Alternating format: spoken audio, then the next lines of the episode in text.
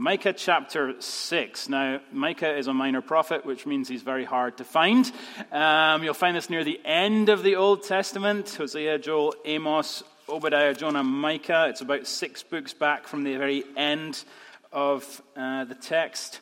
Uh, and we're going to focus uh, our thoughts throughout this missions month on verse 8 of this text, but I'm going to read uh, starting in verse 1 of Micah chapter 6 through to the end of verse 8. And what's happening here is that the Lord is indicting, he is bringing a lawsuit against the people of Israel. So let's give attention to this section of his word. Hear what the Lord says Arise, plead your case before the mountains, and let the hills hear your voice. Hear, you mountains, the indictment of the Lord and you enduring foundations of the earth, for the Lord has an indictment against his people, and he will contend with Israel. O my people, what have I done to you? How have I wearied you? Answer me, for I brought you up from the land of Egypt and redeemed you from the house of slavery, and I sent before you Moses, Aaron, and Miriam. O my people, remember what Balak, king of Moab, devised, and what Balaam, the son of Beor, answered him, and what happened from Shittim to Gilgal that you may know the righteous acts of the Lord. With what shall I come before the Lord and bow myself before God and high? Shall I come before him with burnt offerings, with calves a year old?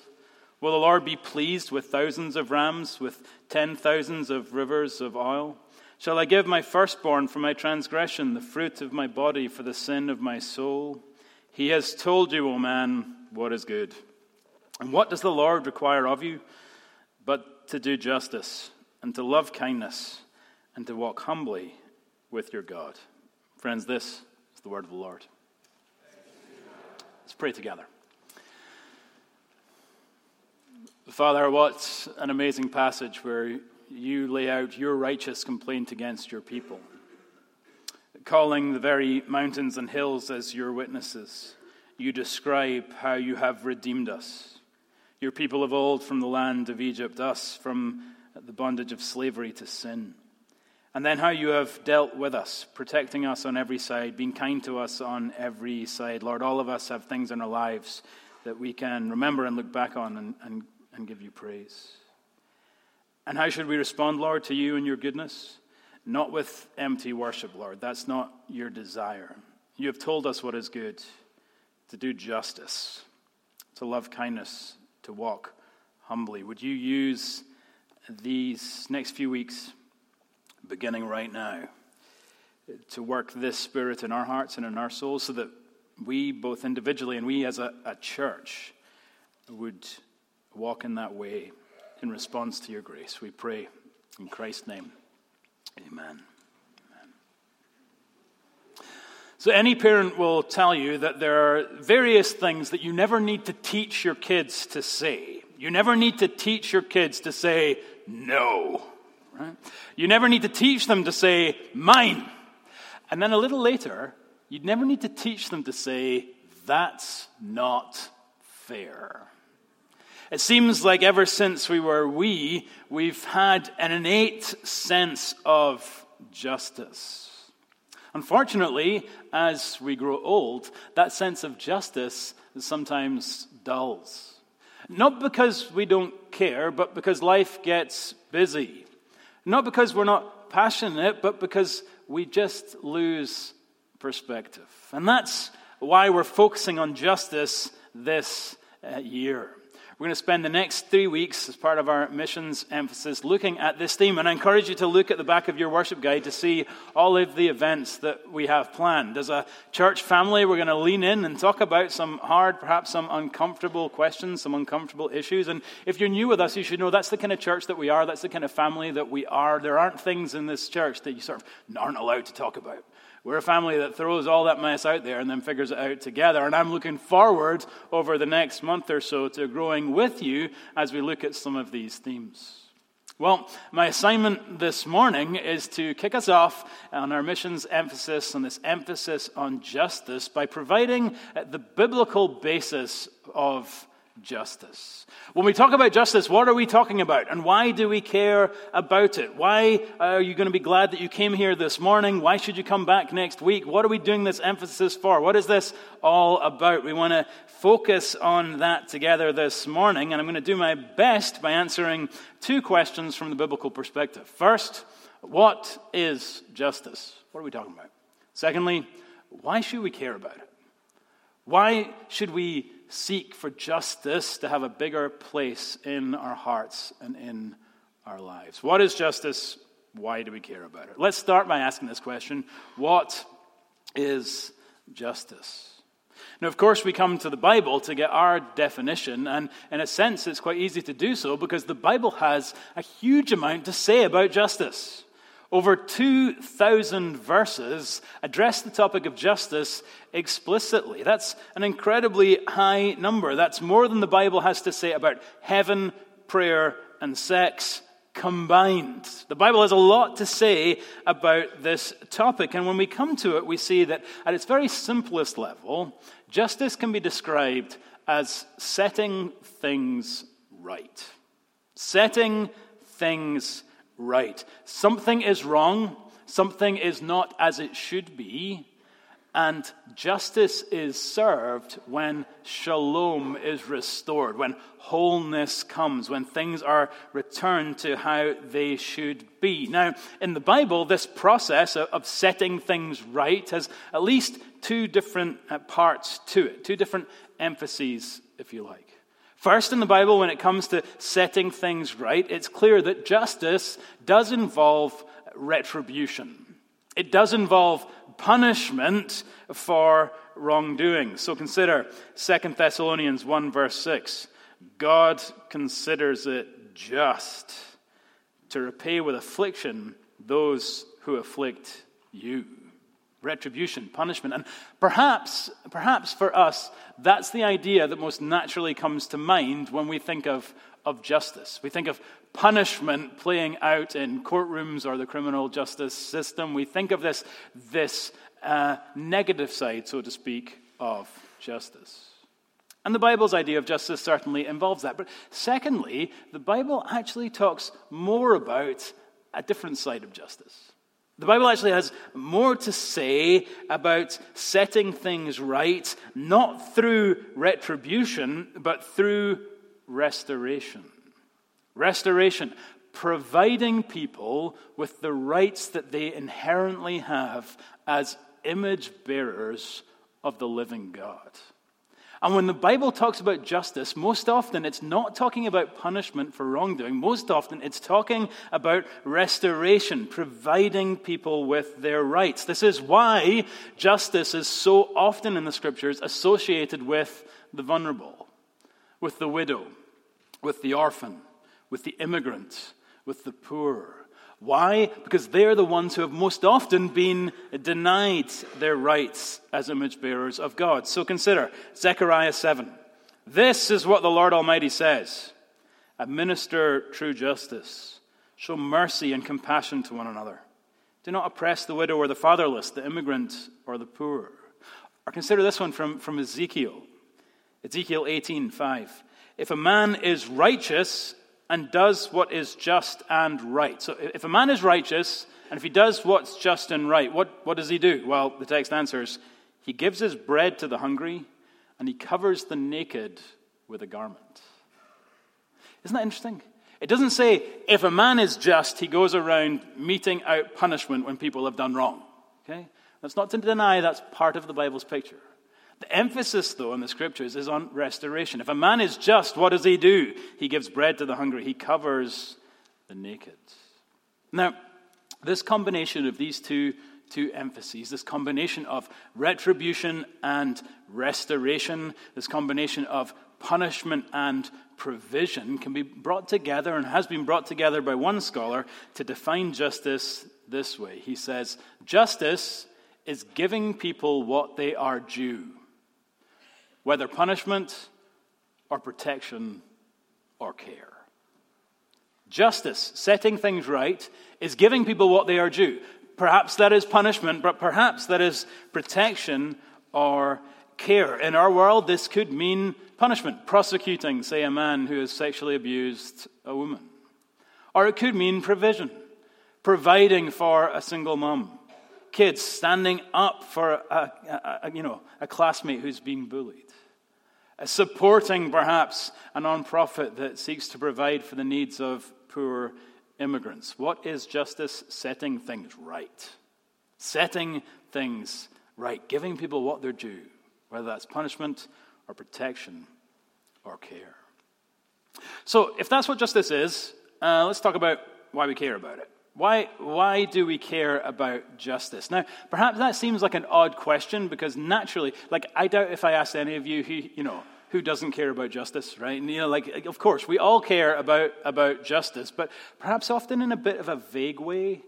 You know, we are, we are for justice, but kind of in the same way that we are like for parades or for Labor Day, you know? It's like, I like them, but I have no idea what they're actually about, you know? Um, and that's kind of uh, the danger of having a vague sense of, of why justice is important. And my hope is that by answering this question more robustly, why do we care about justice, that it actually might start to take hold in my life. Actually, might start to take hold in your life, that we actually might become a people who live and breathe the importance of justice. So, I have three biblical reasons that I hope will compel us to, compare, to, to care about justice. First reason we care about justice is simply this. Friends, when we miss justice, setting things right, when we miss justice, we miss the heart of God. When we miss justice, we miss the heart of God. When God created this world, nothing was wrong, and everything was set at right. And no husband ever beat his wife, and no friend ever lied to their community, and you know, no um, worker ever stole from their office. It was a, a time and place in which all children had parents, and every parent had a home, and everyone had enough food. There was shalom. All things were at uh, right. God called it good. God called it very good. So imagine his heartbreak when sin enters the world, and with sin, injustice. Injustice is not part of God's plan for his world. And he hates injustice. Isaiah 61, verse 8 For I, the Lord, love justice. I hate robbery and wrong. And our God is compassionately concerned about the vulnerable. Listen to Deuteronomy 10. He executes justice for the fatherless and the widow and loves the sojourner, giving him food and clothing. God is the God who did not create injustice and who now aligns himself with the vulnerable, even introduces himself as the supporter of their cause. Now, isn't that an interesting thing? That God would introduce himself that way?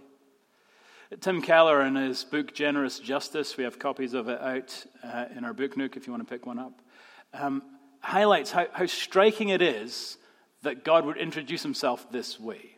Think about it. You know, um, when I go and speak somewhere and they say, Oh, how do you want to be introduced? I say, Well, tell them this is James Forsyth. He's the senior pastor at McLean Presbyterian.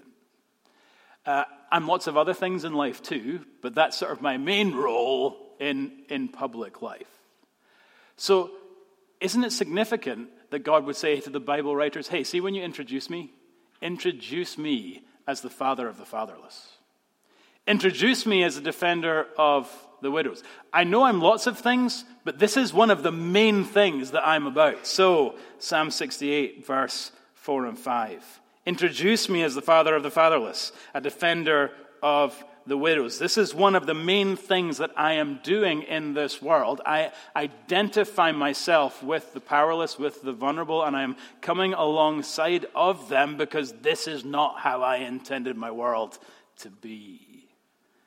It's profound that God would introduce himself that way. Mark Labberton, who's the president at Fuller Theological Seminary, wrote, We should not fool ourselves into thinking that it is enough to feel drawn to the heart of God without our lives showing the heart of God. Without our lives showing the heart of God, when we miss justice, we miss the heart of God. We care about justice because God cares about justice. So that's the first reason. Why do we care about it? Because God cares about it. But let's look at a second reason. Now, we care about justice not only because when we miss justice, we miss the heart of God, but also because, secondly, when we miss justice, we also miss the heart of the gospel. The heart of the gospel. Now, perhaps some in the church might feel wary, might even feel suspicious when we talk about justice being central to the life of faith. And there is some merit behind that concern. As we look back on the 20th century, there was an emergence in liberal churches that became known as the social gospel. And what happened here was that an emphasis upon justice or good deeds really displaced Christ from being the center of our faith.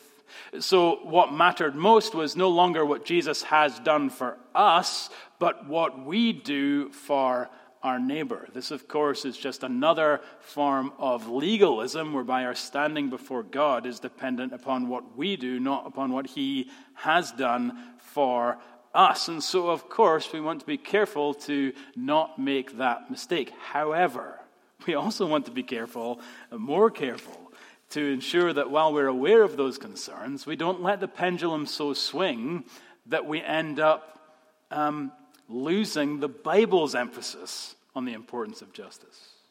In fact, I would argue this morning that keeping Christ, keeping the cross at the very center of our faith, actually serves to deepen our passion for justice.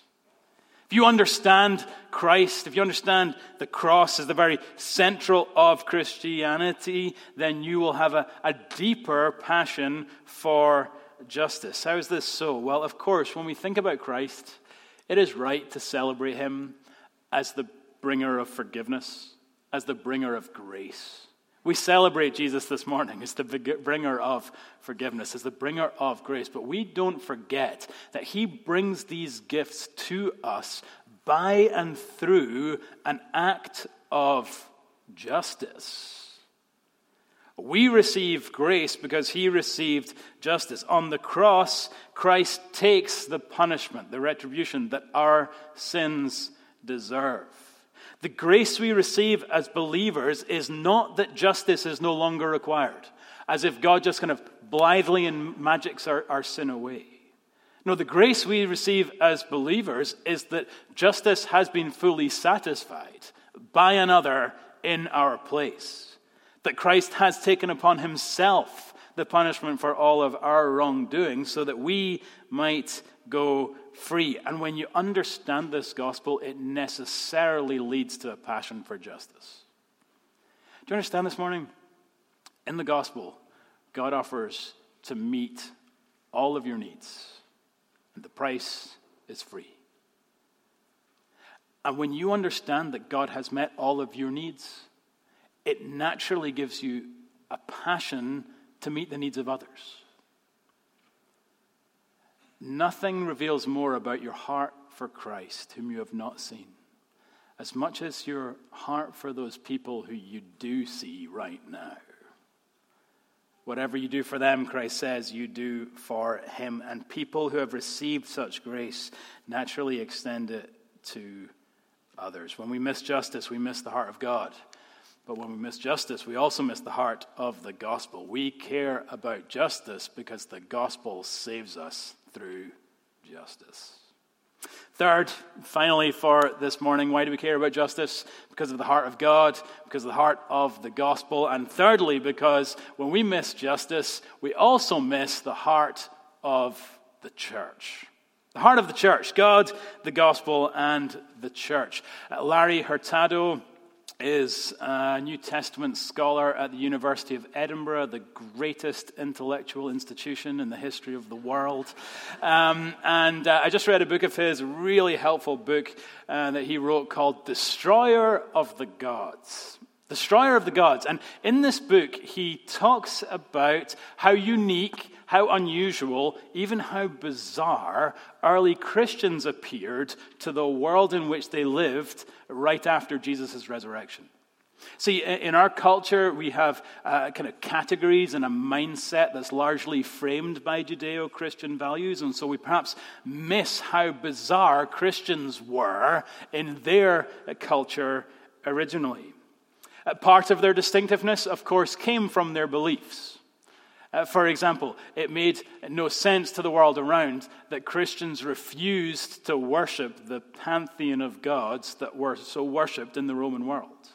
In fact, their refusal to be polytheistic led uh, an accusation to be levied against Christians that they were, in fact, atheistic. Early Christians were called atheists because they only believed in one God. Uh, more than that, Christians were also ridiculed, thought naive, thought daft, thought silly, because not only did they believe in one God, but they believed in a God who not just cared about, but even loved ordinary people. A God who didn't require things from you, but gave things to you. That made no sense in the early Roman world. Their belief certainly made them distinctive. But here's the powerful thing about this book, and for our purposes this morning more than for their beliefs, early Christians were also distinguished by their practices, by the way in which they lived their lives. Early Christians stuck out, seemed different. We would say shone in that culture.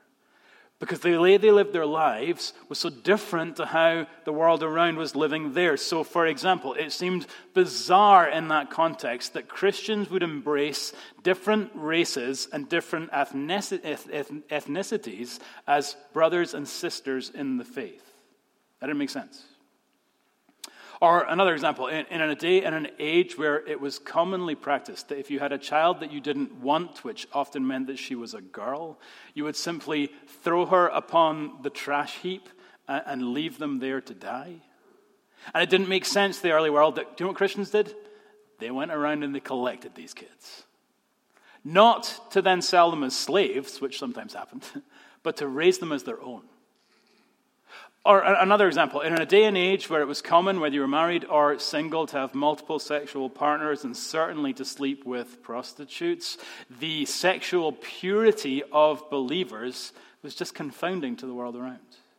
Or one last example, in their hierarchical and segmented society, it didn't make sense to uh, the, the, the world looking on that Christians gave such honor to men and women on equal standing to children and to parents, to masters and to slaves. You understand what I'm getting at from these points? That these social behaviors, the social behavior of Christians, racial reconciliation, the sanctity of life, sexual ethics, the dignity of all people, these social behaviors were profoundly countercultural. It was the Christian's embodiment of justice that made them so strange to the world around that made them so strange to the world around. Since its inception, justice has been at the heart of the church. It's how we become Christ's body here on earth. Yes, we are the church gathered right now, Christ's body meeting as one. But from here we go to be the church scattered. We go to be salt and light in this world. We end every service with a song of sending, saying, Okay, this has been sweet. Now go. You can't stay here all day. Go. Be gone. Why? Because there's a world that's in need of salt. There's a world that's in need of light. Now, don't go without the benediction. Don't go without a blessing. Don't go without the assurance that He is going to be with you as you go. But, believers, we are a witness to this world, not as we sit here right now, but as we leave from here to be His hands and feet, doing justice on His earth. We care about justice because the church was made for justice. So, what is justice? Setting things right, giving people what they're due punishment, protection, or care. Why do we care about it? Because it's at the heart of God, at the heart of our gospel, and at the heart, of the church. Now, all of this combines, does it not, to give us opportunity opportunity. Why? The opportunity to move out into our world and set things right. To show our world what our God, what our gospel, what our church really looks like. Did you know 1.6 billion, billion with a B? I don't really know how big that number is. You know? That's a huge number. 1.6 billion people in the world today, men, women, and children, lack the financial resources even to have enough food and water. Did you know that we are right now in our age of advancement and, you know, all things good? We are right now in the midst of the biggest refugee crisis in history. There's never been a time in the history of the world when there's been more displaced people. Some 60 million people who are currently displaced from their homes, 20 million of whom are even displaced from their very nation. Did you know this? The estimated annual profit from the human trafficking industry is bigger than the annual profits of Microsoft, Apple, Samsung, BP, and Exxon combined. Combined. How big an industry is the human trafficking industry? Bigger than the five biggest companies you can think of. Or let's go, uh, let's go more local. You know, numbers that begin with B, it can be hard to get our head around. Uh, Fairfax County, the county that we're in right now, perennially one of the richest counties in the entire nation, therefore one of the richest counties in the entire world. You know, 60,000 people, 60,000 men, women, and children live below the poverty line in our county. Did you know that there are 3,000 homeless people in our county? 3,000 homeless in this weather. There are 600 kids waiting for a family to foster or adopt them. And we think of these needs, we remember that all these needs are people. All these numbers have a face. Every statistic tells a story. And wouldn't it be powerful? Wouldn't it be great if we loved them all so well that the world thought we were weird? Right. If, if, if people said, hey, see these Christians, I don't really understand all that they believe. I can't really get my head around all this stuff, but do you know what? Because of them, because of the church, there are zero kids in our county waiting to be fostered or adopted, and that's quite something. Wouldn't it be profound if we were to have that kind of impact? If Christians, if we were to distinguish ourselves in this world so that our reputation would not be based on, you know, hypocrisy or on being judgmental or please God on our political beliefs, but would be based instead upon our love. So that this city would weep if our church were to disappear. That's the call of God. That's the opportunity that we have. And, friends, that's what we're going to consider this month. This morning, we reflected upon what justice is, we reflected upon why it matters. And over the next few weeks, we'll t- begin to talk about well, how can we make a difference? How can we go about making a difference? Friends, this month, we won't need to teach our kids to cry out for justice. But maybe we'll all grow a little younger to be as passionate and as wise as they. Let's pray.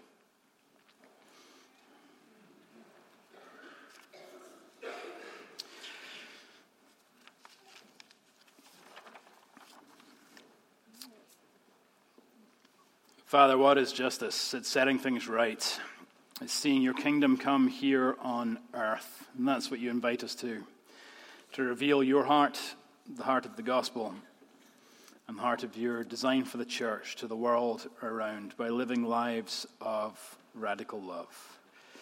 I really do ask, Lord, that uh, over these next few weeks you would uh, help us to wrestle with these concepts, wrestle with the, these ideas in a way that actually boils down to life change that we would find that we um, do start to have not just new passions, but new practices. Uh, that this church might seem weird to the world around. Not for weirdness' sake, Lord, but for your glory.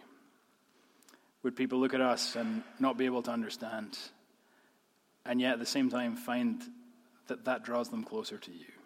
So be at work, Lord, in us, be at work through us, and we'll give you the glory. In Jesus' name, amen.